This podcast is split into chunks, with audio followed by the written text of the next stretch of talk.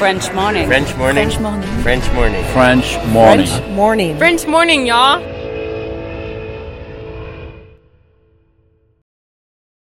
Cet épisode a reçu le soutien de la CFE. La CFE, vous connaissez? C'est la Caisse des Français de l'étranger et il s'agit d'une caisse de sécurité sociale créée en 78 pour les Français résidant hors de France. Maladie, maternité, accident du travail ou encore retraite. La CFE permet aux Français de l'étranger de continuer de bénéficier de la même protection sociale qu'en France, à l'étranger. Pour en profiter, il vous suffit d'adhérer à la CFE, peu importe votre situation, peu importe le pays dans lequel vous vivez ou dans lequel vous vous rendez, et bien entendu, peu importe la pathologie ou les circonstances, catastrophes naturelles, faits de guerre, etc.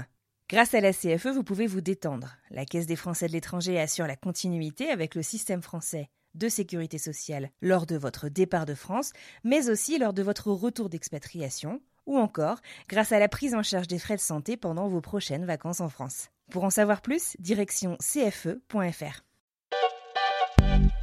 Et là, en fait, c'est un petit peu comme si on avait un précipice en face de nous. Et là, on se donne, euh, on se donne tous les deux la main et on décide de sauter à pieds joints dans le, dans le précipice parce qu'on a envie de, de, de vivre un nouveau projet. Euh, dans les commerces, euh, oui, dans certains magasins, on parle anglais, certains restaurants, donc euh, ça aussi c'est un piège, c'est-à-dire que très vite, bah du coup, tu vas prendre l'anglais comme bouée de secours et en fait, tu vas jouer la touriste en fait dans ta propre ville. Donc en l'espace de deux mois, j'avais rencontré, en tout cas deux mois ici, j'ai rencontré plus de monde qu'en quatre ans en Suisse.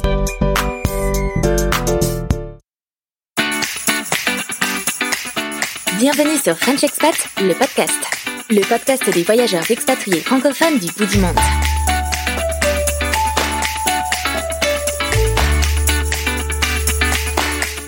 Bonjour à toutes et à tous et merci d'être présents au rendez-vous de ce nouvel épisode de French Expat, le podcast. French Expat, le podcast, c'est le podcast qui donne la parole aux expats français et francophones des quatre coins du monde. Notre but, c'est de raconter des histoires singulières d'aventuriers des temps modernes. On vous propose ainsi chaque semaine, tous les lundis, un nouvel épisode et on discute avec nos invités de l'expatriation qu'ils vivent ou qu'ils ont vécu. Moi, c'est Anne Fleur et je vous parle depuis Boston, aux États-Unis. Aujourd'hui, je vous amène en balade du côté de Barcelone, en Espagne, à la rencontre de la pétillante Sandrine. Mon invitée nous amène faire un petit tour d'Europe puisqu'à à peine 37 ans, elle a vécu 10 ans en Italie, 4 ans en Suisse et s'est installée en Espagne il y a un peu moins d'un an. Dans l'épisode d'aujourd'hui, vous allez donc découvrir une histoire d'amour incroyable, digne des plus grands films d'amour. Sandrine a rencontré l'amour de sa vie, Andrea, pendant des vacances en Italie, avec ses parents qui d'ailleurs cherchaient à l'époque à la motiver et à la récompenser pour son apprentissage de l'italien. Au bout de deux ans d'exploration de l'Australie avec son sac à dos en solo et d'études en France, Sandrine s'installe finalement avec son cher et tendre à Turin, en Italie donc, et pense y faire sa vie à ses côtés. Elle aborde quelquefois son envie d'expatriation et notamment son rêve américain, qui ne semble pas vraiment trouver écho chez son époux qui reste euh, proche de sa famille. Alors Sandrine met finalement son envie de côté et est heureuse.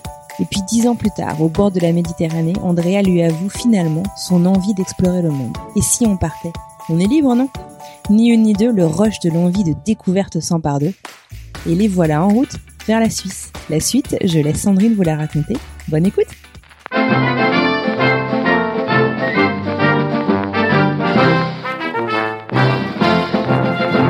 Bonjour Sandrine et bienvenue sur le podcast. Merci de me rejoindre ce matin. Comment vas-tu? Très bien, merci Anne Fleur, merci pour le podcast. Avec grand plaisir. Alors, d'où est-ce que tu nous parles ce matin? Alors là, actuellement, je suis à Barcelone, chez moi, un petit peu comme tout le monde en ce moment. Et, euh, et donc, euh, voilà, il est, euh, il est presque midi. Ok, très bien. Bon, bah, super. Euh, alors, merci donc euh, de d'accepter de venir nous raconter euh, ton histoire. tu nous parles d'Espagne et en fait, ce n'est pas du tout ta première expatriation, c'est bien ça? Oui, voilà. Donc moi, à la base, je suis originaire de Paris et avant Barcelone, j'ai vécu donc dix ans en Italie et quatre ans en Suisse. Ah, où ça en Italie et en Suisse? Alors en Italie, c'était dans le nord, dans le Piémont à Turin. Et en mhm. Suisse, c'était entre Lausanne et Genève, la partie française. D'accord, super. Bon, écoute, on va on va y revenir dans un instant. Avant euh, de rentrer euh, dans les détails de, de tes expatriations, est-ce que tu pourrais euh, te présenter un petit peu, me dire donc quel âge tu as, d'où tu viens, donc on l'a compris, de région parisienne, ce que tu fais dans la vie et à quoi ressemble ton quotidien? Oui, alors donc j'ai 37 ans, je suis maman de deux petites filles qui ont 7 ans et euh, bientôt 3 ans, Chloé et Charlotte. Et à la base, j'ai fait des études de marketing, donc j'ai travaillé euh, pendant euh, très longtemps dans le marketing, dans le monde des cosmétiques. Tu dis à la base, puisque ce n'est plus le cas actuellement. Alors actuellement, on va dire que je suis un peu, en... alors c'est pas une reconversion, mais euh, j'ai euh, beaucoup de projets en tête parce que là c'est vraiment en maturation, donc il y a plein de, plein de, de, choses qui doivent encore se mettre en place. Bon, très bien. Alors donc du coup, chronologiquement, ta toute première expatriation, c'était en Italie, c'est ça? Oui, voilà. Donc en fait, pour euh, remonter vraiment, c'est le point de départ, c'est le lycée, des années lycée. -hmm. ce qui se passe, c'est que j'ai donc deux langues, j'ai l'anglais et l'espagnol. L'espagnol, je le mets entre guillemets parce que ça aussi on y reviendra et euh, je dois choisir une troisième langue. Donc à ce moment-là, euh, je voulais vraiment euh, quelque chose de différent. J'avais la possibilité de prendre japonais. Et quand j'en parle à mes parents, eh bien, en fait, ils, ils, me regardent en me disant mais pourquoi tu veux prendre japonais? Mais à quoi ça va te servir, etc. Et puis ma mère qui commence donc à me à me proposer l'italien. Elle me dit mais l'italien c'est vraiment chouette, c'est une belle langue. En plus on a l'Italie à côté. Et donc, euh, elle m'a amené à euh, choisir l'italien. Euh, mhm. avec le deal que euh, si je prenais italien, on partirait en Italie en vacances. Ah, génial, sympa. Donc ça voilà, C'était un petit peu ça, voilà. Et du coup, on est parti en vacances en Toscane, donc c'était euh, l'été 2001. Et j'ai rencontré un Italien, donc ça a été un amour de vacances. Donc euh, à l'époque, mon italien était vraiment très scolaire, donc très approximatif. On a commencé à parler anglais, et puis euh, donc les vacances se sont terminées. On s'est revus quatre mois plus tard, sans pression. voilà, c'était en plus à l'époque il n'y avait pas tous les réseaux sociaux, donc Facebook, euh, WhatsApp, euh, Instagram encore moins. Et euh, du coup, on s'écrivait des lettres, et puis on s'est revus donc quatre mois plus tard. Et là, il était italien lui? Lui était italien de Turin, mmh justement. Okay. Je connaissais pas du tout Turin. C'était la première fois que j'y allais. Et donc, en fait, euh, bah, quand on s'est revus, c'était euh, le grand amour. Et euh, on a commencé à avoir une relation à distance. Donc, on se voyait tous les deux mois à peu près. Tu étais au lycée encore, du coup, à ce moment-là ou... Alors, j'étais étudiante. Je venais de finir, je venais d'avoir mon bac. Mmh j'étais étudiante. Et je vivais chez mes parents. Donc, on essayait de se voir mmh pendant, voilà, tous les deux mois à peu près. Et puis, après, j'ai fait un break, on va dire, dans mes études. Il y a eu aussi une rupture entre nous. Cette rupture euh, s'est passée au mois de juin, donc euh, deux mois avant euh, l'été, donc un an après.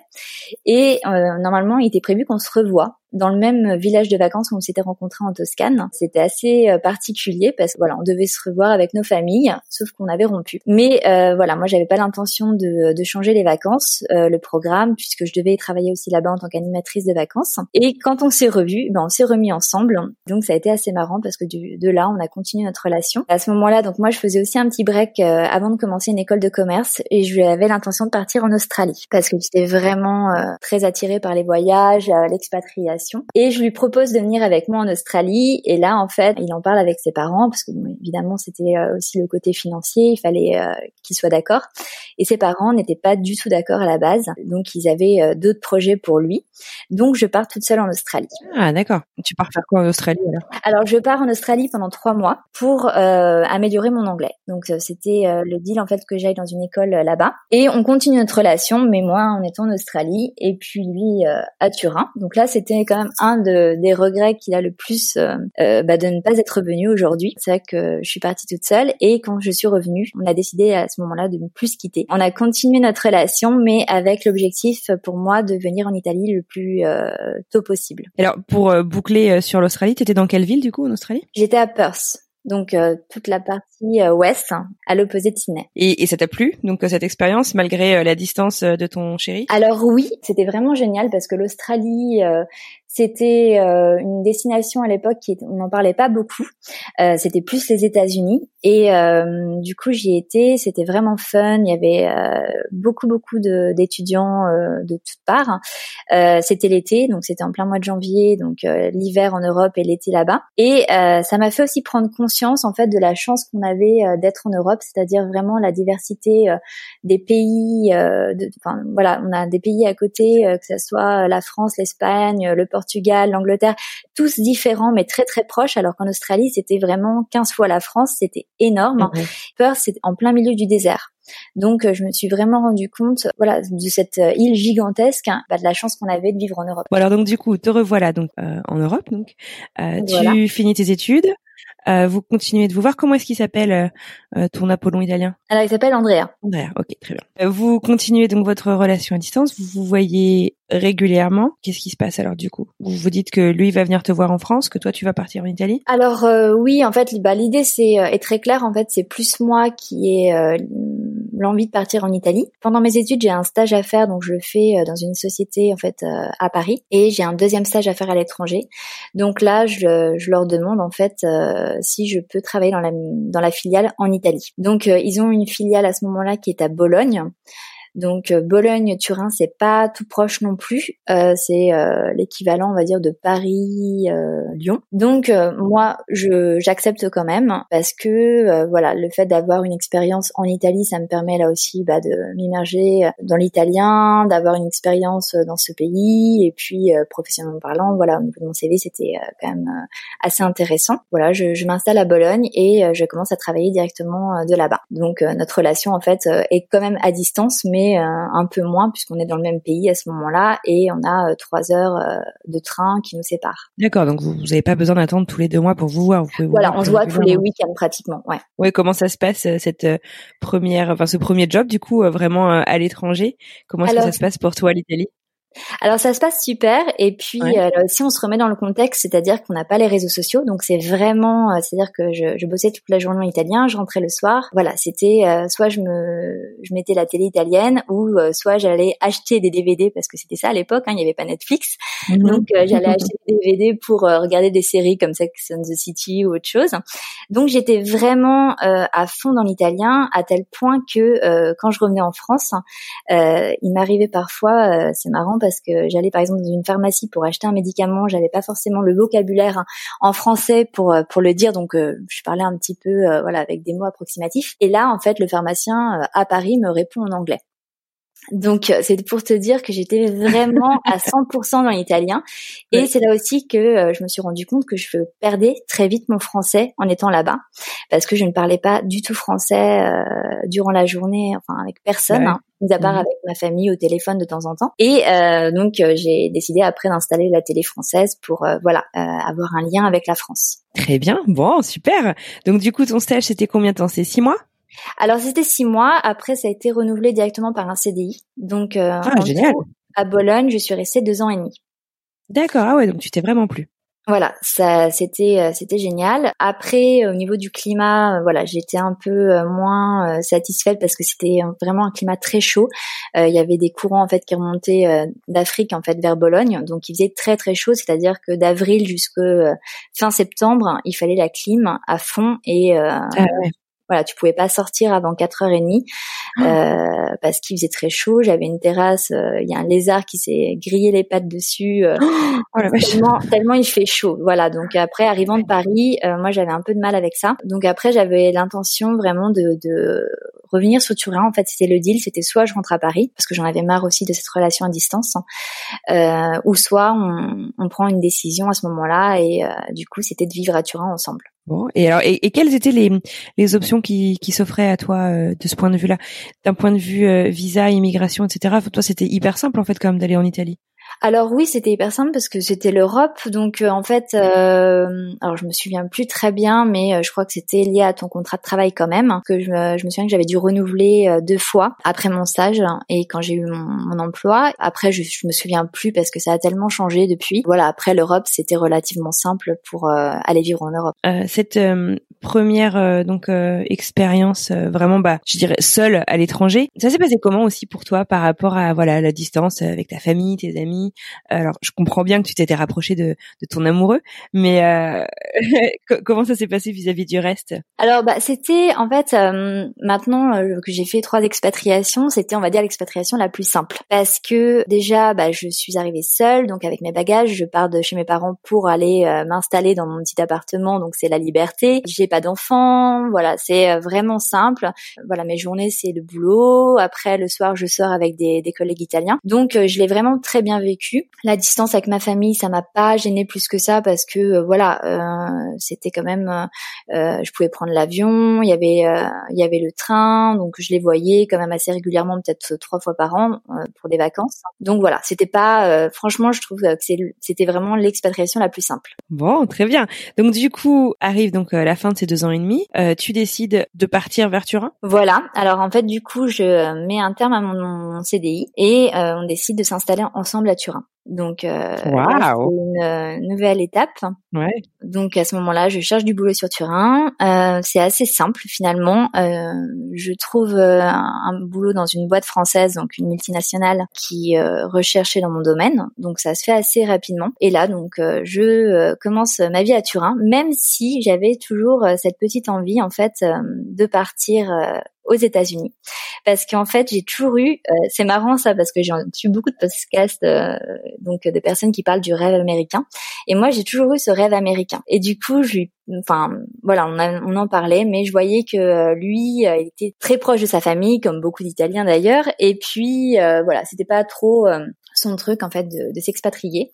Donc euh, je me dis au final quand je, je m'installe à Turin que euh, avec beaucoup de mal hein, quand même que euh, voilà on s'installe à Turin et qu'on va faire notre vie à Turin et, et voilà. Donc a priori les US c'est pas pour cette vie là quoi. Voilà et puis j'avais une possibilité de partir travailler en Suisse aussi. Je lui en parle mais c'est vrai que voilà c'était pas trop. je voyais qu'il était pas chaud. En plus il avait monté sa boîte et donc c'était assez compliqué. Donc voilà je me, je me fais à l'idée qu'on va rester à Turin. Donc on commence vraiment notre vie euh, dans cette ville. J'apprends à l'apprécier. Donc on va avoir notre premier enfant. Ensuite, on aura tout un groupe d'amis. Tout va, tout va très bien se passer. Je vais vraiment adorer euh, cette vie-là jusqu'au jour Jusqu'au jour où quoi? Alors jusqu'au jour où, ben là à ce moment-là, donc ça fait euh, pratiquement dix ans que je vis en Italie, tout se passe euh, très bien. Et c'est lui en fait, euh, ça part de lui. Je pense qu'il a eu ce côté, le fait de pas être parti avec moi en Australie, de voir pas mal de personnes qui vivent des expatriations à droite à gauche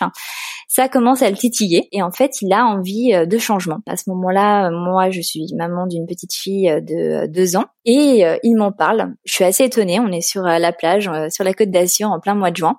Et il me dit, mais euh, finalement, on a toute la vie devant nous, euh, on a le monde à, à nos pieds, entre guillemets, on peut aller où on veut, parce que moi, je suis freelance. Euh, mhm. Moi, à ce moment-là, j'avais quitté euh, mon job. On était en train de monter en fait une petite start-up à côté de ça. Et euh, il me dit voilà, on peut travailler d'où on veut. On commence à en parler. Et puis moi, je me dis mais non. Enfin, on est à Turin. Maintenant, on a notre vie à Turin. On a, on a tous nos amis, etc. Donc c'était plus moi qui étais réfractaire à cette idée parce que j'étais bien. Voilà, je, je m'étais vraiment épanouie dans cette vie. En fait, le, le fait qu'il commence à m'en parler le naturel reprend euh, reprend du galop. Je commence à, à réfléchir la graine. Mhm. Exactement. Et là, donc, je leur parle des États-Unis. Et puis, il me fait, oui, pourquoi pas, euh, au final, on pourrait aller en Californie, parce que la Californie, on était parti en vacances, on avait adoré, il avait adoré lui aussi. Et donc, euh, on parle de la Californie. Donc là, toute contente, je commence à faire des recherches pour voir ce qu'on pourrait faire là-bas. Et puis très vite, je me rends compte en fait que la Californie c'est génial, mais de là à y vivre, il y a quand même un grand pas. Donc euh, je vois un petit peu, on va dire le, côté sanitaire, euh, que c'est c'est très cher. Après, je vois aussi la distance avec notre, nos familles, euh, le fait Là aussi, qu'il y a deux semaines de vacances, j'avais lu en fait en qu'employé, on a deux semaines de vacances. Voilà, je regardais vraiment tous les aspects. Et puis là, bon, j'étais un peu moins chaude de partir. Et je sais pas pourquoi, on commence à parler de la Suisse. Euh, finalement, c'était euh, rien à voir. Turin, rien à voir.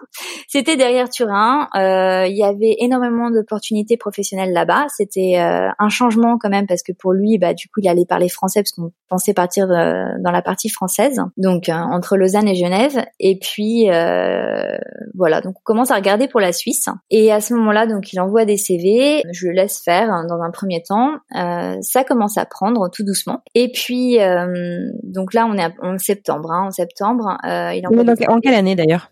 C'était en septembre 2015. D'accord, ok. Donc septembre 2015, il envoie des CV, ça commence à prendre, il fait des entretiens, tout ça. Et puis moi, à ce moment-là, je lui dis mais qu'est-ce qu'on fait? Donc est-ce que moi aussi je me mets à chercher du boulot? Alors il me fait oui, oui, on essaye. Donc euh, j'essaye d'envoyer moi aussi des CV. Et puis euh, on a tous les deux des entretiens de notre côté. Et au final, lui, il est sur une shortlist pour une multinationale et il est tout content et il apprend que ce sera une autre personne qui sera prise. Et donc, ah. moi, à ce moment-là, je suis assez déçue. Et j'apprends de mon côté, par contre, que moi, je suis prise. Donc là, ah. euh, gros choc parce que c'était pas comme ça qu'on avait vu les choses. C'est-à-dire que voilà, moi l'idée c'était qu'il soit pris euh, en premier puis que voilà moi je suivais. Mmh. Et au final, c'est moi qui décroche le contrat. Donc euh, je le regarde, je lui dis qu'est-ce qu'on fait? On part, on part pas. surtout que c'était assez rapide. Il fallait qu'on se décide en même pas deux mois on avait notre petite fille, il fallait euh, du coup qu'on trouve un logement là-bas parce qu'on est parti donc vraiment euh, par nous-mêmes, donc on n'avait pas d'agence de relocation pour nous aider et donc il y avait tout à faire en fait, trouver un logement, trouver une nounou, trouver, euh, enfin il y avait s'installer de voilà s'installer complètement et assez rapidement parce que mon job commençait début décembre. Donc là on commence à faire des allers-retours. il me dit oui ben t'as été prise, on y va quand même. Donc euh, on, commence à faire des allers-retours, euh, on trouve un logement provisoire donc meublé, on garde notre appart comme à Maturin, on ne sait jamais. Meublé, on le met en location. Et puis en fait gros euh, coup de théâtre, on est dans la voiture donc le jour du déménagement donc tout est prêt, on déménage et là il reçoit un appel de sa boîte qui avec qui il avait fait l'entretien et que ça n'avait pas matché et qui lui demande s'il est disponible parce qu'au final la personne qui a été prise bah en fait ça ça va pas et ah. qu'ils euh, ont envie du coup euh, de le prendre et d'essayer avec lui. Donc euh, au final, on part le jour J au moment du déménagement avec deux contrats en poche. Ah, une sacrément bonne nouvelle. Voilà. Si as besoin d'un signe du destin. Exactement. Pour t'encourager dans la voiture, c'est bien ça. super. Donc on était tout fou. Voilà, au moment du déménagement, on se dit bah finalement, voilà, on part avec deux contrats. Donc bien là, d'y aller quoi. Exactement, j'étais rassurée parce que c'est vrai que d'y aller toute seule avec mon contrat, ça me faisait quand même peur parce que voilà, lui, il était italien, il parlait italien, il parlait pas forcément bien français. Mhm. Et, euh, et en par rapport à son intégration, ça t'inquiétait, tu veux dire? Oui, voilà, ouais, par, rapport à ça. Et en fait, ça, a super bien fonctionné. Bon, bah, c'est génial. Est-ce qu'on peut revenir une petite seconde sur euh, ton adaptation en Italie Du coup, comme on boucle ce chapitre, euh, avant donc euh, de, de, nous reconcentrer sur ton arrivée euh, en Suisse, tu me disais donc que quand tu as rencontré Andrea, euh, ton italien était hyper euh, scolaire. Du coup, comment ça comment ça s'est passé l'apprentissage de la langue euh, sur place? Bah, en fait, t'es es sur le terrain, donc forcément, t'es obligé de, de parler italien. En fait, mon job enfin on parlait pas anglais euh, là où je travaillais, on parlait pas premier notamment. Mhm. Voilà le premier job et donc euh, forcément je devais euh, je devais m'y mettre hein, donc avec un peu d'appréhension mais après avec le temps très vite tu tu prends tes marques et puis tu as confiance en toi et, et du coup voilà aujourd'hui je, peux, je peux dire que je suis bilingue en italien. Bon, super. Et deuxième question, un truc qui m'intéressait particulièrement, on parle souvent dans les exemples qui ont été euh, racontés euh, dans le podcast de personnes qui ont suivi euh, leur conjoint ou qui ont été moteurs de l'expatriation mais qui sont pas expatriés seuls. Là, toi, tu t'es expatrié donc à Turin en arrivant finalement chez ton conjoint. Et comment ça se passe? Parce que c'est que ça peut être aussi un, un, gros challenge finalement puisque bah, vous vivez pas l'expatriation du coup du mm. tout de la même manière. Est-ce que tu peux nous en parler un petit peu de cette adaptation, de cet accueil actif ou passif d'ailleurs, j'allais dire euh, dans son environnement, dans sa famille, dans son cercle amical. Tu peux nous en parler un peu? Oui, bah en fait, euh, donc bah à Turin, donc lui, il a, il a toute sa famille, il a tous ses amis à ce moment-là. Bon, on, s'installe dans, dans un appartement ensemble euh, parce qu'il est hors de question, voilà, que je m'installe euh, chez lui, dans sa famille. Donc c'était une installation en couple et ça se passe plutôt bien parce que, alors moi à ce moment-là. Euh, je suis vraiment très intégrée, on va dire, dans la communauté italienne, c'est-à-dire que je suis pas à la recherche de Français, d'une communauté française ou autre. Donc euh, on a beaucoup beaucoup d'amis italiens et euh, ça se passe euh, relativement bien. C'est plus tard, on va dire, quand quand je suis devenue maman, que j'ai eu envie en fait de rechercher des Français, ben, en fait pour parler français avec ma fille, pour avoir des mamans là aussi qui avaient un peu plus la même approche que moi, voilà, pour retrouver des marques. mais avant ça, voilà, moi j'avais aucun problème avec la communauté italienne et j'ai pas vécu ça, on va dire, euh, le fait d'être chez lui, je l'ai pas vécu, euh, je sais pas comment expliquer. Enfin, c'était, euh, c'était naturel. Voilà, je me suis. Ouais, ouais, ça s'est bien passé, quoi. Voilà. Ouais. Tant mieux, tant mieux, tant mieux. Non, parce que des fois, enfin, ça peut être euh, un, un challenge euh, d'arriver finalement dans, dans une vie bah, déjà établie en fait. Du coup, euh, mm. on n'est pas dans la découverte en même temps, mais c'est super du coup que vous ayez pu en faire une une richesse. Bah en fait, voilà, je pense le fait d'avoir trouvé du boulot très rapidement à Turin, etc. Du coup, j'avais ma vie aussi, hein. donc c'était pas comme si je restais à la maison, que lui il avait sa vie et que et que du coup je me posais mille questions. Voilà, je bossais du matin jusqu'au soir. Le soir, on se retrouvait, on était tous les deux. Pour nous, c'était nouveau. Du coup, on était c'était une nouvelle vie qui commençait en couple. Donc euh, pour la première fois enfin dans la même ville aussi. Voilà, voilà. Très bien. Bon bah super. Donc du coup, vous voilà en route pour la Suisse. Vous arrivez du coup dans quelle ville? Tu m'as dit euh, entre Lausanne et Genève, c'est ça? Alors on arrive voilà près de Nyon. Et en fait euh, clairement on trouve cette ville par rapport à mon contrat de travail. Et puis aussi pour la nounou. Faut savoir qu'en Suisse les, les modes de garde sont très demandés. Donc en fait il faut vraiment trouver une nounou. Et aussi le logement c'est très très compliqué de trouver un logement. C'est pratiquement plus compliqué de trouver un logement en Suisse qu'un contrat de travail, enfin d'avoir un, un, contrat de travail. On trouve le logement provisoire, euh, on trouve la nounou et à ce moment-là, voilà, on essaye euh, de construire notre vie autour de, de ça. Donc du coup, voilà, vous vous installez, commence cette nouvelle aventure. Comment est-ce que ça se passe pour l'un comme pour l'autre Et est-ce que tu vois d'ailleurs, euh, ça m'intéresse toujours de voir un peu les différences culturelles au travail entre eux. Alors, bon, t'as vu un peu la France, mais surtout, bah, du coup, entre l'Italie que t'as surtout connu professionnellement avec la Suisse. Alors c'est très différent. En fait, la Suisse, euh, l'expatriation en Suisse, je l'ai plus mal vécue que euh, que l'Italie.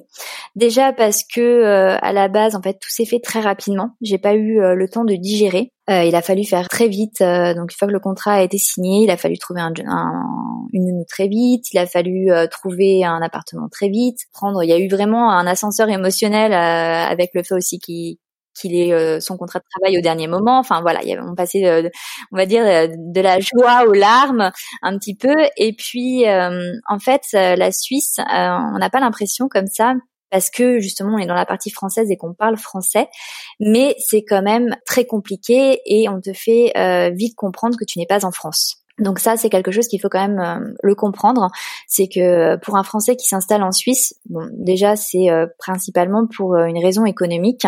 quand on vient en Suisse, on a beau dire voilà, il y a la nature, c'est vrai, il y a les montagnes, il y a le lac, etc. Mais si tu vas en Suisse, c'est quand même pour le boulot. Sinon, tu irais t'installer dans le Jura. et donc, on va dire les gens viennent pour pour le boulot et du coup, la vie sociale passe un petit peu à part, en voilà, en second plan. Et et ça, il faut vraiment l'intégrer parce que euh, euh, ça peut être vite euh, compliqué. On va te rappeler rapidement que tu es française, mais que tu es en Suisse. Alors c'est pas c'est pas méchamment hein, que je le dis, mais c'est juste que voilà, t'es pas dans ton pays, tu fais pas ce que tu veux, donc tu dois t'adapter, c'est normal.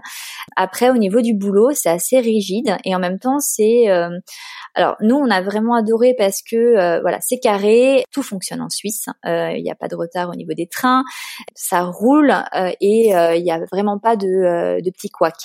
Après, cette rigidité des fois peut être mal perçue euh, par justement ce manque de flexibilité parfois. Mmh donc ça aussi, ça peut être quelquefois quand tu es dans une journée un petit peu où voilà, ça a mal commencé, ça peut, tu peux vite mal le prendre en fait, le fait que les gens soient très peu flexibles. T'as des anecdotes du coup à partager là-dessus? Alors le fait qu'on me rappelle que je suis française, ça s'est fait plusieurs fois, ça. Euh, notamment, bah, une fois en voiture, euh, j'avais, euh, il y avait un grand soleil, j'étais en train de rouler et que voilà, on voyait pas très bien les la signalisation. Et là, il y avait une ligne blanche que j'ai pas bien vue et que du coup j'ai traversé avec ma voiture. Et là, en fait, je me retrouve sur un parking avec deux flics qui m'arrêtent, hein, qui ont vu la scène. Et à ce moment-là, ils me demandent mon permis de conduire. Et quand je leur sors mon permis français, là, ils me disent clairement que euh, ici c'est pas la France. Donc euh, voilà, là euh, bon, tu commences, tu fais pas ta maline en tout cas devant des flics suisses, surtout qu'en plus en Suisse il y a il y a tout un tas. En fait, si tu fais plusieurs effractions, tu c'est pénal, c'est-à-dire que tu vas en prison. Donc ah voilà, il faut que tu fasses super gaffe. Et puis euh, une autre fois aussi, c'était au niveau de l'école. Alors ça, c'était assez euh, surprenant. C'est-à-dire que euh, donc ma fille qui rentre en troisième année de maternelle, parce que les enfants rentrent à 5 ans en Suisse. Donc l'école en fait était complètement ouverte. C'est-à-dire que la récréation, il n'y a pas de barrière. Mmh. et de des deux côtés de la en fait des deux côtés de la récréation on a une route. Mhm. donc euh, bah, moi en fait je vois ça je me pose pas mal de questions. Comment ils, vont euh, surveiller les enfants? Mhm. Exactement, surtout qu'il y a pas mal d'habitations à côté, donc euh, les enfants peuvent aller se cacher un peu à droite à gauche. Euh, c'est assez compliqué euh, de, de, les retrouver, donc donc j'en parle à la maîtresse. voilà, j'en parle à la maîtresse, surtout qu'on fait une réunion donc de, de rentrée et je vois mhm. qu'aucun parent pose la question, donc je m'interroge quand même et je me dis bon, allez, je prends mon courage à deux mains et je vais poser la question comment ça se passe la récréation. Mhm. Et là en fait, bah, là de nouveau on me dit ah, mais ça pour poser une question pareille, c'est bien que vous êtes française. Et donc vrai, on t'a dit ça Ah oui. Ah oui, oui, on m'a dit ça. Et donc là, je, on se fait toute petite dans la salle. Et euh, voilà, il y, a, y a plein de choses comme ça. Et euh, c'est vrai que bah, les Suisses, c'est des personnes extrêmement respectueuses. Euh, voilà, il y a, y a toute une, il y a une sécurité. C'est un peu là, un peu comme les États-Unis, comme dans le style où il y a des journaux, euh, les gens vont payer, euh, il y aura pas de contrôle euh, si tu payes ou pas. Voilà, mhm. les gens respectent et c'est vrai que c'est un pays assez sécur, mais bon, quand même. Après, on peut avoir des interrogations sur certains points. J'imagine en fait que du coup, bah, c'était votre première expatriation à deux, enfin voire à trois avec euh, ton aîné. À trois. Et donc du coup, votre cocon familial s'est peut-être aussi un petit peu renforcé puisque euh, cette vie sociale, euh, ça, ça, a mis un petit peu plus de temps à, à démarrer quoi. Du coup, dans le contexte où vous étiez, c'est ça? Oui, oui, oui. Alors, euh, c'est vrai qu'il y a énormément de communautés euh, en Suisse, hein, euh, une communauté portugaise, des personnes qui arrivent de la Suède, des États-Unis. Donc, il y a énormément de communautés en Suisse mhm. et, et aussi une communauté française, mais qui est pas forcément, j'ai envie de dire, la communauté française, étant donné qu'on parle français dans la partie où on était, il n'y a pas mhm. vraiment une communauté qui se crée. C'est-à-dire que tu vas avoir un network au niveau professionnel, mais il n'y aura pas une communauté d'entraide, voilà, comme on peut le voir dans certains pays. Et après, oui, le côté social, euh, quand on arrive, c'est quand même assez compliqué. Alors j'en parlais avec beaucoup de personnes, c'est quand même compliqué de développer un, on va dire, euh, un réseau amical. Alors après, oui, euh, tu vas, tu vas rencontrer du monde, mais tu vas pas forcément être invité chez les gens. Tu vas te retrouver donc l'été plus l'été autour du lac pour faire des barbecues et trucs comme ça. Mais c'est vrai que chacun reste un peu chez soi. Euh, les seuls euh, amis suisses que j'ai eus, c'était des, enfin des, des, copines qui étaient mariées avec des, des expatriés en fait. Mais sinon, euh, comme en fait beaucoup de personnes viennent en Suisse, mais après repartent, les Suisses n'ont pas forcément envie, voilà, d'intégrer les expatriés. et de s'investir dans des voilà dans tes relations, je comprends. D'accord. Et après, ça dépend aussi de ton boulot, c'est-à-dire que si tu vas enfin arriver dans une multinationale, donc tu vas avoir très vite un network qui va se créer. Moi, euh, donc ça c'était mon mari. De mon côté, moi c'était plus une petite boîte, c'était euh, une, une personne qui montait euh, qui montait sa boîte.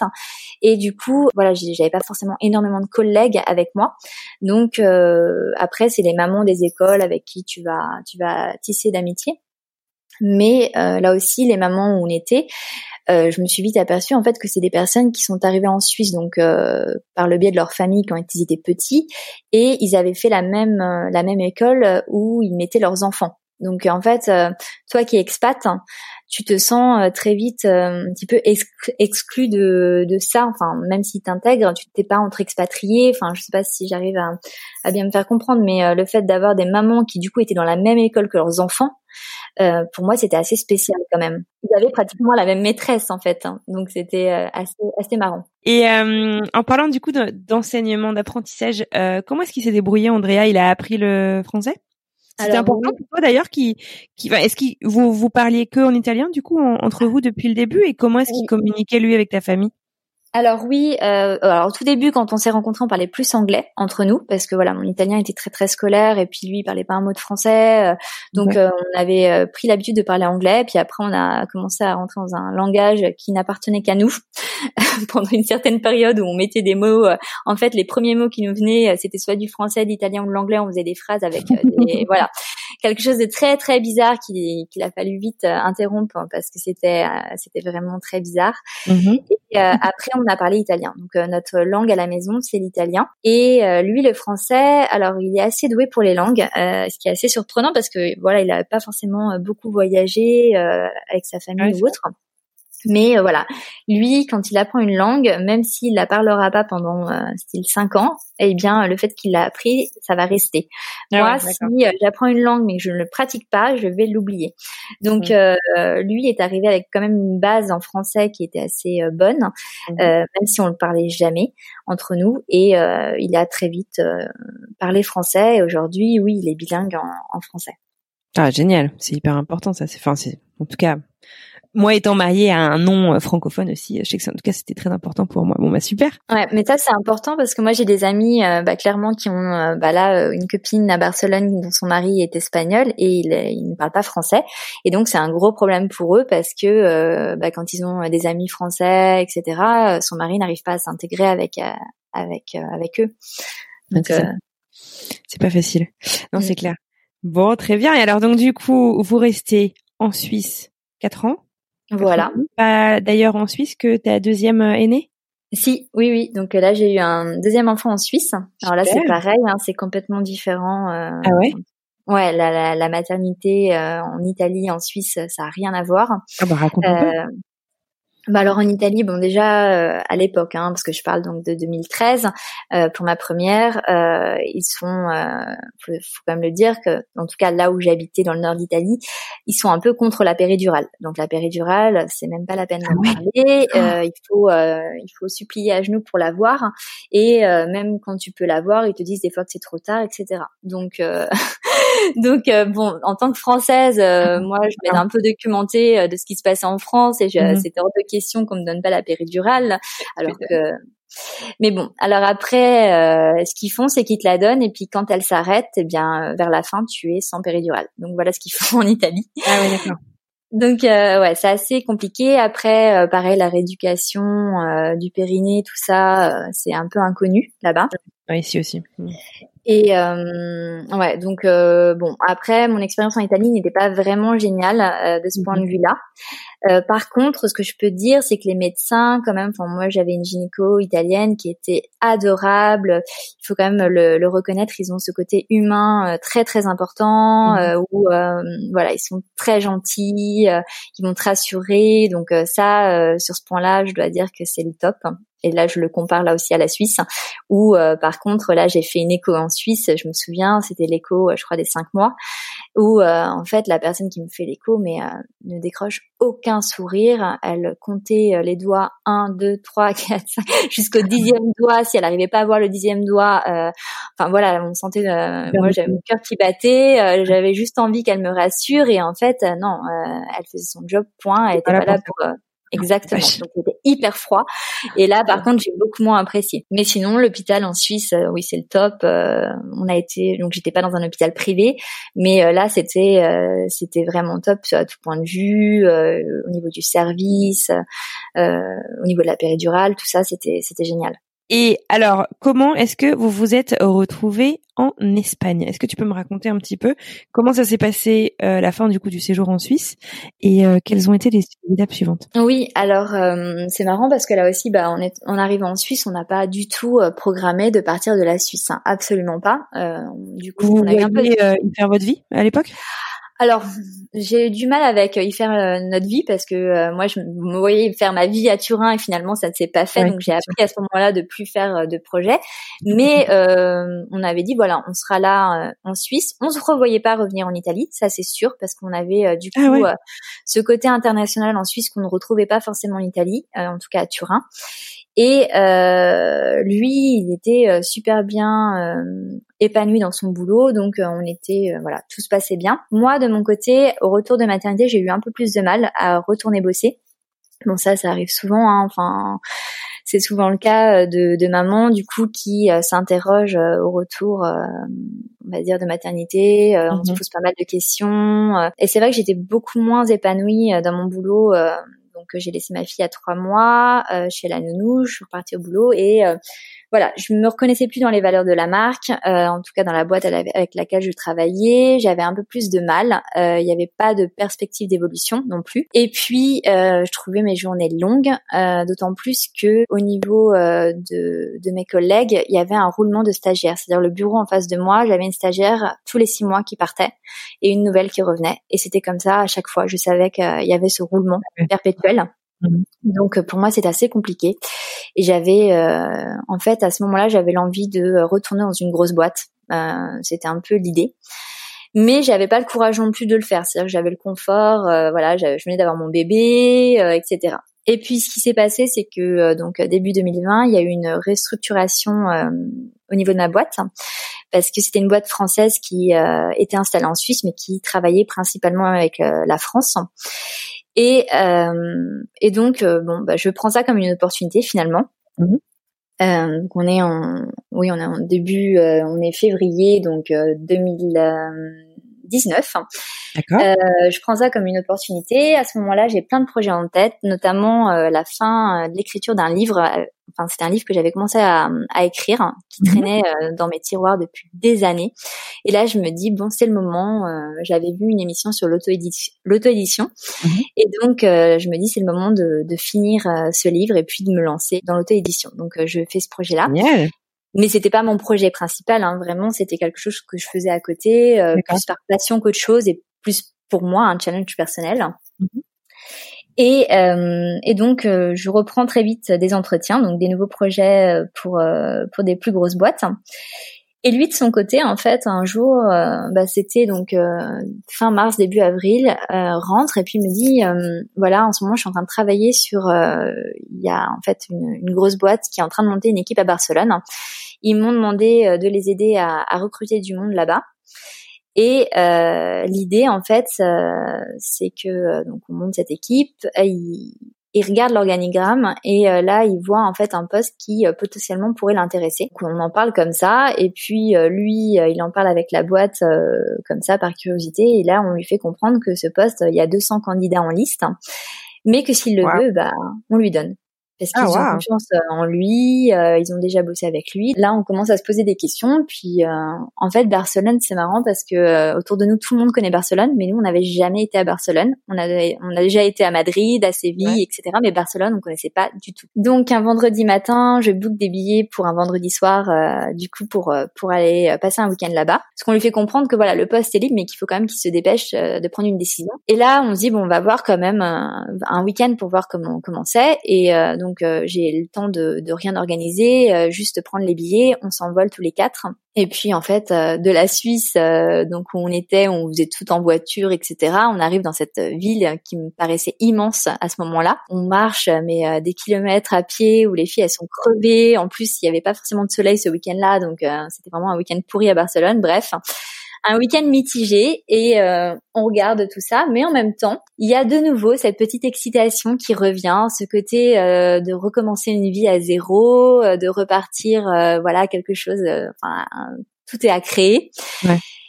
Et euh, on sait pas trop encore, donc on rentre en Suisse, on sait pas encore ce qu'on veut faire, on y réfléchit.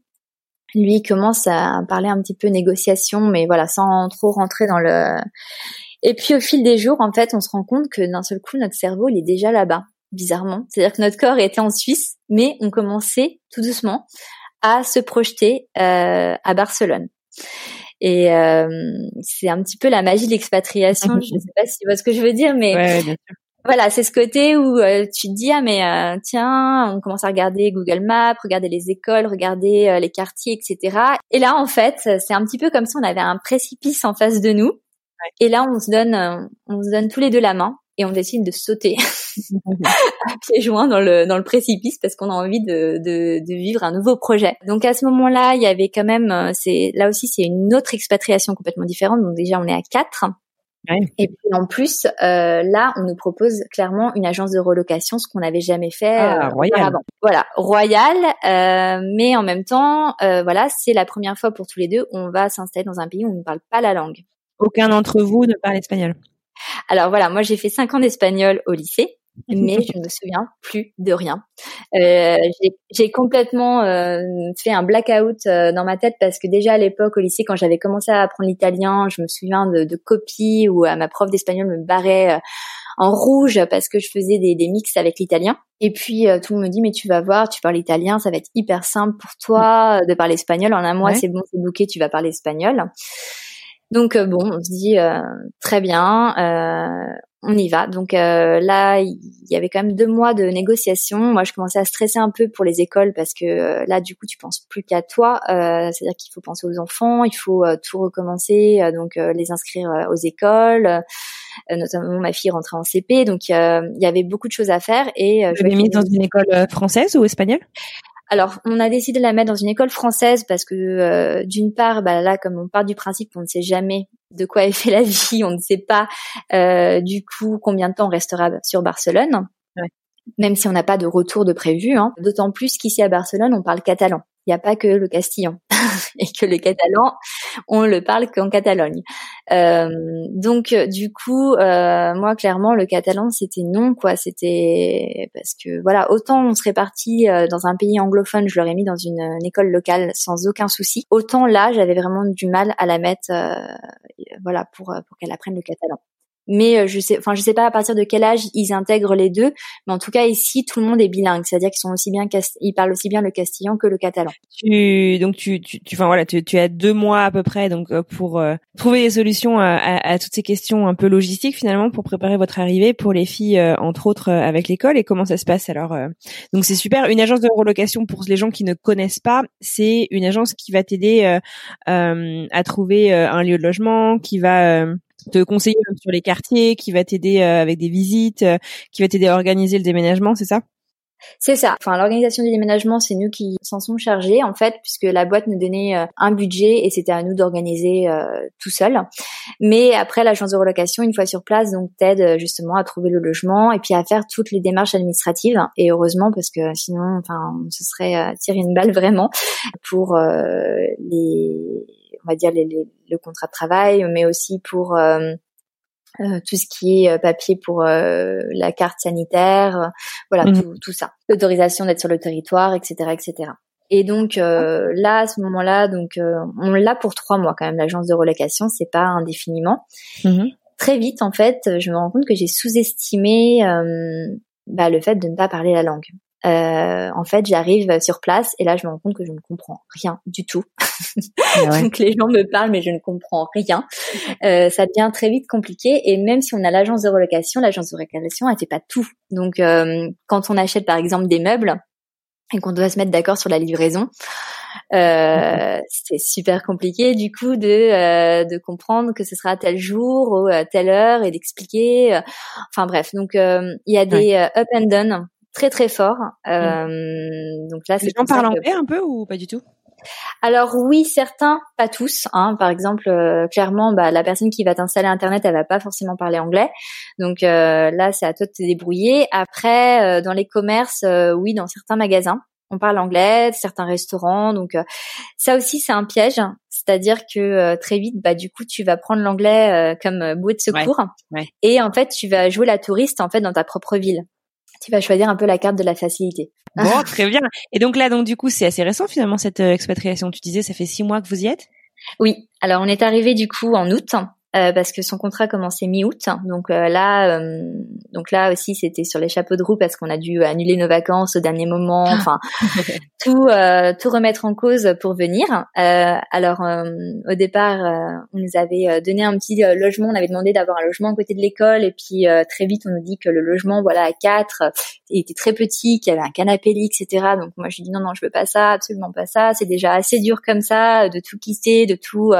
on, a, on était vraiment fatigués avec le déménagement donc je lui demande vraiment de, trouver un appartement avec deux chambres au départ euh, et pas un canapé lit pour faire du camping euh, voilà pendant trois mois le temps de trouver un autre appart et donc à ce moment-là ils nous disent très bien euh, il y a il y a pas d'appartement en tout cas disponible près de l'école hein, que vous voulez mais il y a un appartement plus en centre-ville et là il y a une piscine. Et donc on dit ok. Bah là du coup on arrive en plein mois d'août lui il va commencer à bosser et nous du coup on va avoir un appartement pour trois mois. Donc avec la piscine on va pouvoir visiter euh, l'intérieur de Barcelone. Donc euh, c'est génial. En plus, au mois d'août, il n'y a pas forcément beaucoup de touristes euh, qui sont dans le centre-ville. Donc on a vraiment eu Barcelone pour nous en fait. Et donc là, très vite, on se remet. une fois que la, la rentrée scolaire commence en septembre, très vite, il faut trouver un appart. Donc là, je me mets vraiment à faire des recherches d'appart pendant mes journées pour pour trouver de la, enfin pour trouver l'appart de la famille qui est très compliqué ici à Barcelone, les appartements sont très chers et partent très vite. Donc il faut ah, vraiment très réactif. Bon, et comment ça se passe alors du coup cette recherche? Alors ça se passe plutôt bien, c'est-à-dire que finalement on va trouver donc euh, deux apparts qui nous plaisent, on va en choisir un. Donc là aussi on redéménage encore une fois puisque tout était dans le garde-meuble. donc euh, c'est euh, on arrive, on va dire début octobre, on est sur les genoux, vraiment hyper fatigant, rien à voir. C'est pour ça que les trois expatriations pour moi sont complètement différentes. Là de l'étudiante qui est partie avec deux valises et la famille de quatre qui arrive avec avec sa vie en fait. C'est c'était j'étais vraiment très fatiguée début octobre. En plus, bah, on, s'expatrie, donc on n'a pas la famille pour nous aider, garder les enfants pendant qu'on déménage, etc. Donc, euh, on fait tout en même temps. Et puis, euh, il faut aussi que je trouve une, crèche pour ma pour ma petite, en fait, donc qui a pas encore trois ans, donc pas d'école maternelle. Et euh, du coup, là, je lui trouve une, une crèche locale. Donc, elle va parler aussi bien catalan que castillan dans cette crèche. Ah, chouette. Et euh, donc très vite, euh, après c'est marrant parce que euh, je, vais l'entendre en fait me dire des mira mira, agua, gracias, voilà. Donc on se rend compte qu'elle est comme un poisson dans l'eau et ça se passe très bien. Ah, génial, super, bon, très bien.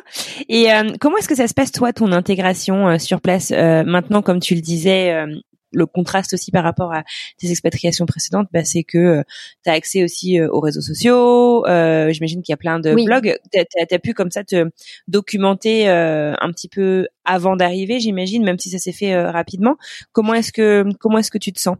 Comment Alors, ça se passe Ça a été extrêmement différent parce que bon, bah là du coup j'ai suivi. L'idée c'était bah, du coup voilà, j'ai suivi euh, mon mari. Donc en fait là, euh, je me suis rendu compte très vite euh, bah, par l'école française qu'il y avait une communauté énorme hein, autour de, en tout cas de une communauté française extrêmement bienveillante et euh, extrêmement généreuse qui partage euh, énormément de choses avec les nouveaux euh, arrivants. Ah, Donc les anciens en fait mettent leurs leurs bons conseils au service des nouveaux arrivants et ça j'ai trouvé ça génial ce que j'avais jamais vécu en tout cas en Suisse ni en Italie.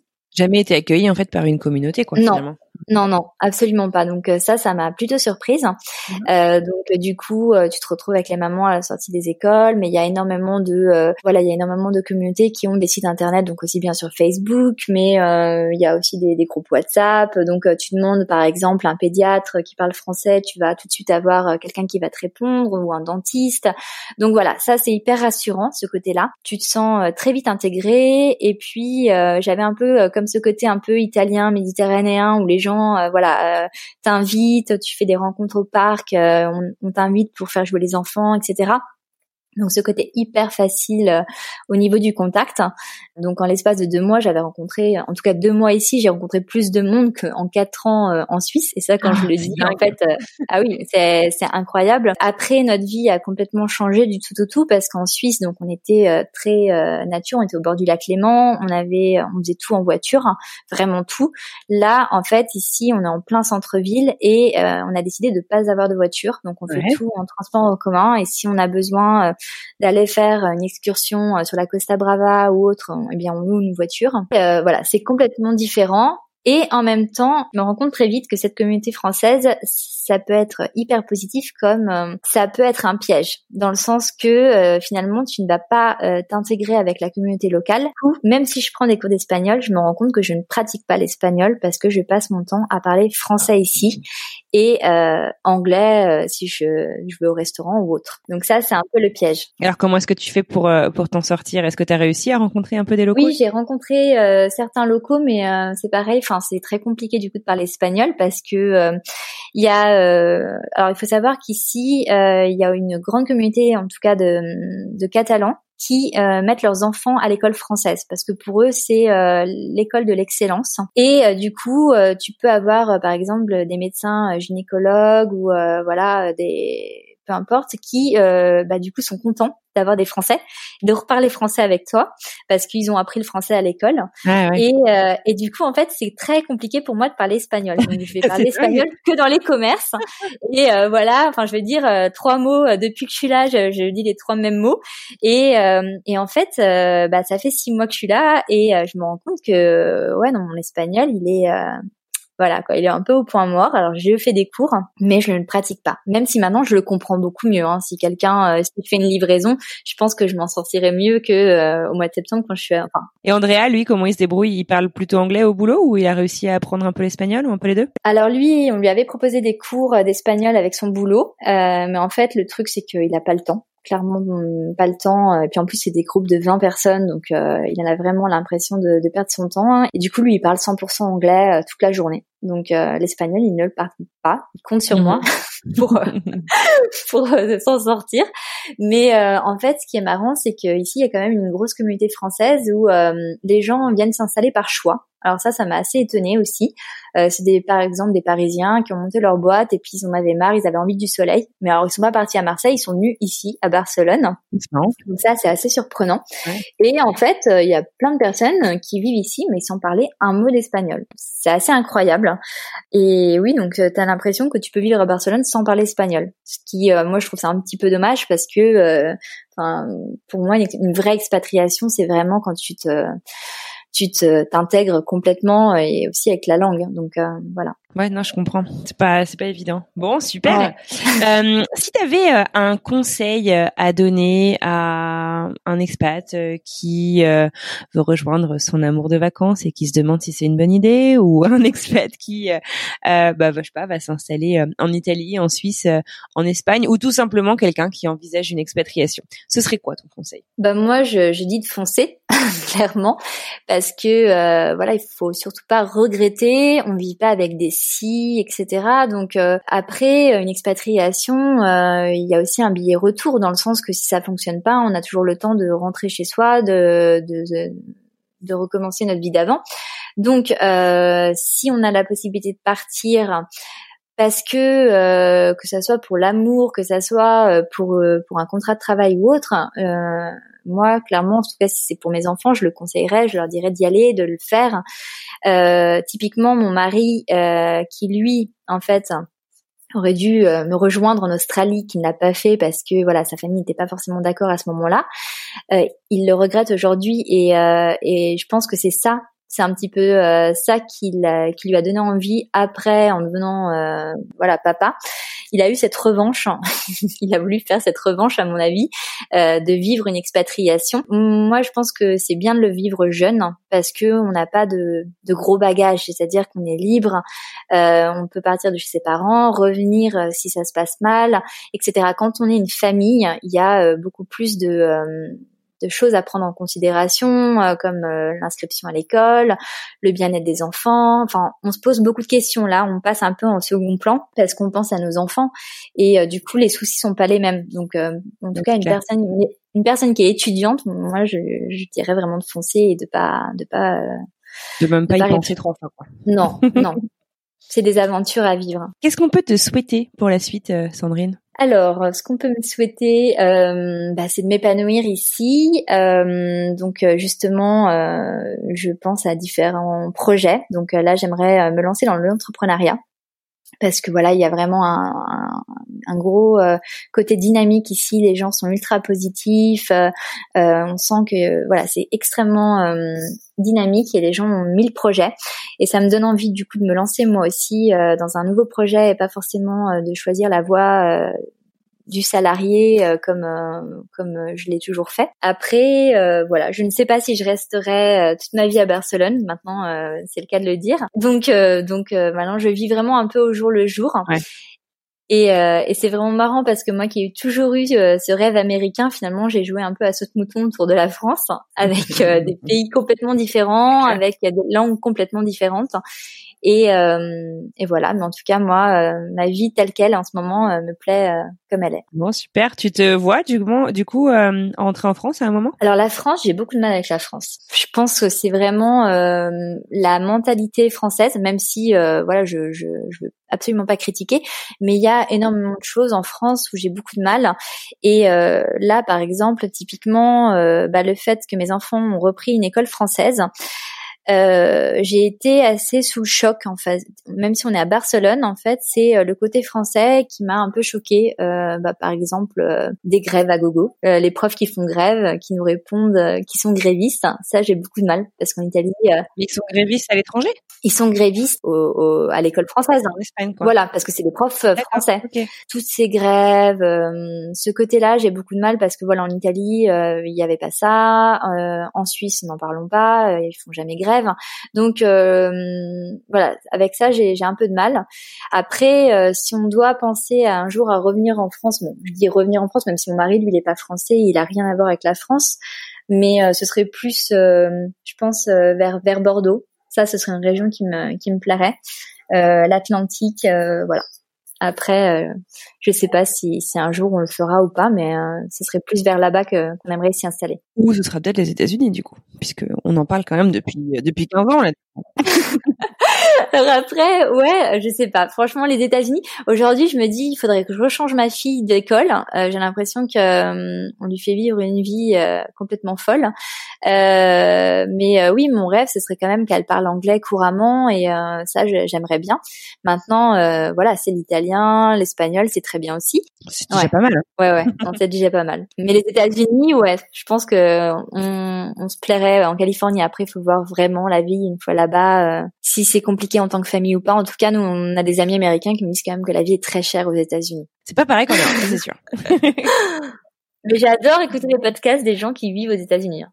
Vraiment. Et merci pour, euh, pour tout ce partage d'ailleurs. Avec grand plaisir. Merci beaucoup pour euh, pour ce petit mot. Pour finir, on est donc, euh, tu le disais en début d'épisode, dans une période un petit peu particulière. Euh, même si l'épisode ne sortira pas tout de suite, le jour où on enregistre ça, on est début avril. Toute l'Europe est confinée, la moitié du monde en fait de la planète est confinée. Tu veux nous en dire deux mots? Comment ça se passe chez vous? Ah bah alors chez nous, bah faut dire qu'en Europe ça a commencé en Italie, donc nous on était très vite touchés ayant notre famille là-bas en Italie, donc on a été dès février, on devait faire un voyage pour aller les retrouver, on n'a pas pu, donc nous on comprenait pas forcément parce que la période était encore floue, c'est-à-dire qu'en Italie on parlait beaucoup euh, du coronavirus et euh, ici pas trop. Et puis euh, maintenant c'est l'Espagne qui est extrêmement touchée, donc bientôt là dans quelques jours je pense que ce sera l'épicentre en Europe. Là clairement en quelques mots j'ai été assez surprise de l'organisation européenne par rapport à l'épidémie parce que les pays en fait ont géré ça chacun de leur côté.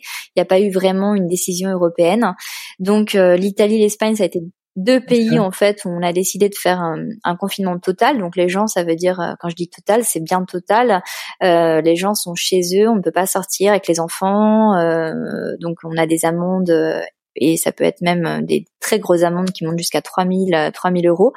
Donc euh, il faut faire extrêmement attention, contrairement à la France où ils ont mmh fait ça graduellement, où en fait ils ont donné euh, la mmh possibilité aux Français de continuer à faire leur jogging, euh, de faire du sport dehors, voilà. Donc ça a été, donc en fait le, ma vision en étant en Espagne m'a quand même semblé assez, enfin j'étais assez choquée de voir comment chaque pays gère ça et d'ailleurs maintenant la grosse question ça va comment on va sortir du du, confinement parce que si finalement chacun a fait à sa façon, euh, c'est pareil, on va pas pouvoir rouvrir comme ça les frontières parce que les frontières aujourd'hui sont closes en Europe. Hein.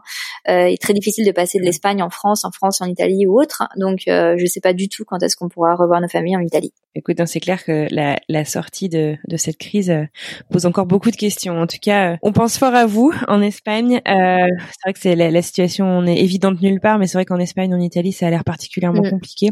Donc on pense fort à vous. Euh, restez bien au chaud chez vous et puis restez euh, en bonne santé. Écoute, en tout cas, un très très grand merci d'avoir pris le temps euh, ce matin ou ce midi pour toi euh, de me raconter euh, ton histoire. pour terminer, tu dois le savoir, au cours de nos épisodes, on demande toujours à nos invités trois endroits qu'il nous recommanderait. Alors ça peut être un endroit en Italie, un en Suisse, un en Espagne.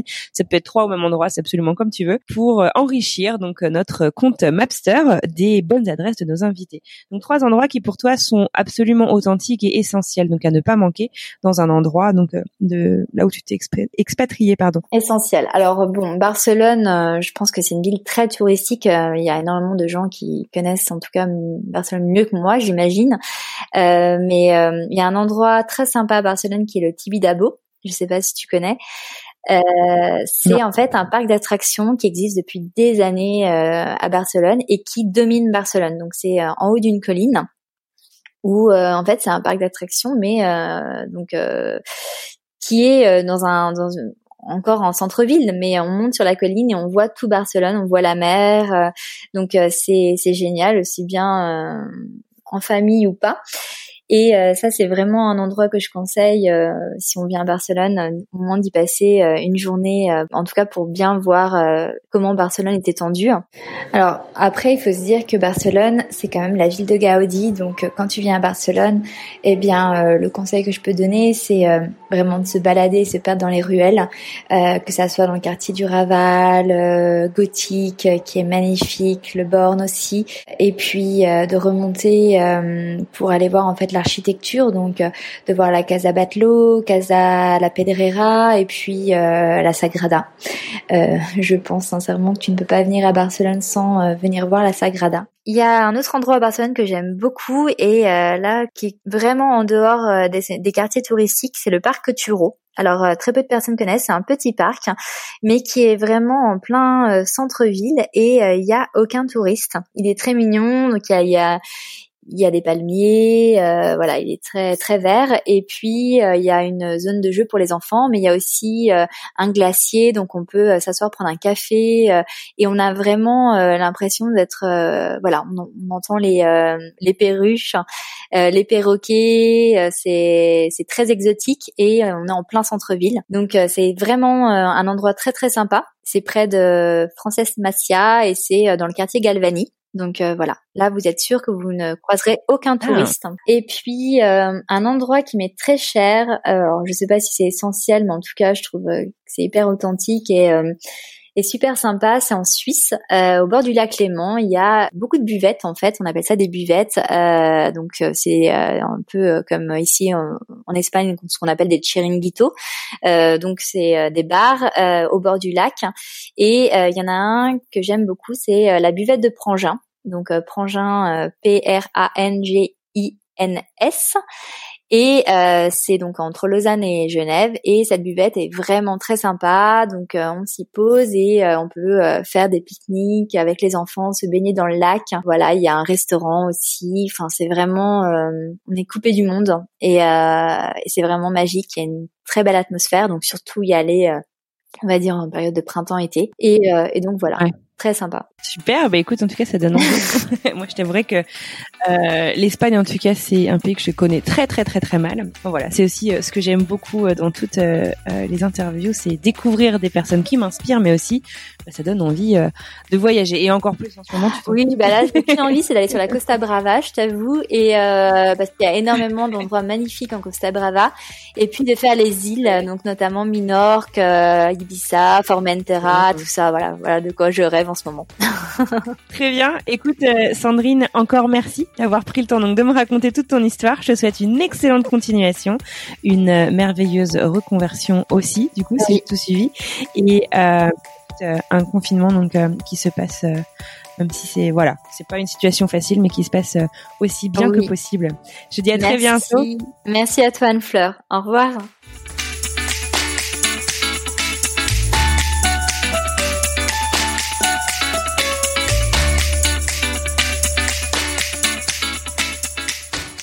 Voilà, c'est tout pour aujourd'hui. Si vous souhaitez retrouver les bonnes adresses de notre invité, rendez-vous sur Mapster. Cherchez notre compte French Expat, le podcast tout attaché, et vous retrouverez ainsi toutes les bonnes adresses de tous nos invités d'ailleurs, un peu partout dans le monde. Merci infiniment à vous d'avoir écouté ce tout nouvel épisode jusqu'à la fin. S'il vous a plu, n'hésitez pas à nous laisser plein d'étoiles et un avis sur Apple Podcast. C'est le meilleur moyen de nous aider. D'ailleurs, je tiens à dire un grand merci à Payette1980 qui nous a laissé euh, un avis sur Apple Podcast et 5 étoiles depuis la France. Et elle nous dit j'adore, j'adore, j'adore. J'aime beaucoup les podcasts, j'apprends tant, c'est toujours hyper intéressant. Ça me donne envie encore plus de voyager. Les interviews ne sont pas du tout lourdes, c'est pratique et convivial. Bravo à l'équipe. Écoute, Payette 1980. Un immense merci d'avoir pris le temps de nous laisser ce message et puis surtout merci de nous écouter. Sachez que vous pouvez également nous soutenir en partageant cet épisode avec votre entourage, un futur expat qui se pose plein de questions ou encore un expat qui pourrait se retrouver dans notre communauté par exemple. Pour plonger dans les coulisses du podcast, rejoignez-nous sur les réseaux sociaux, Instagram, Facebook et LinkedIn, at French Expat, le podcast. Pour retrouver tous les liens vers tous les épisodes, les plateformes, les réseaux sociaux, c'est encore plus simple, direction notre site internet frenchexpatpodcast.com. Je vous retrouve la semaine prochaine pour un nouvel épisode. En attendant, je vous souhaite une excellente semaine. À bientôt!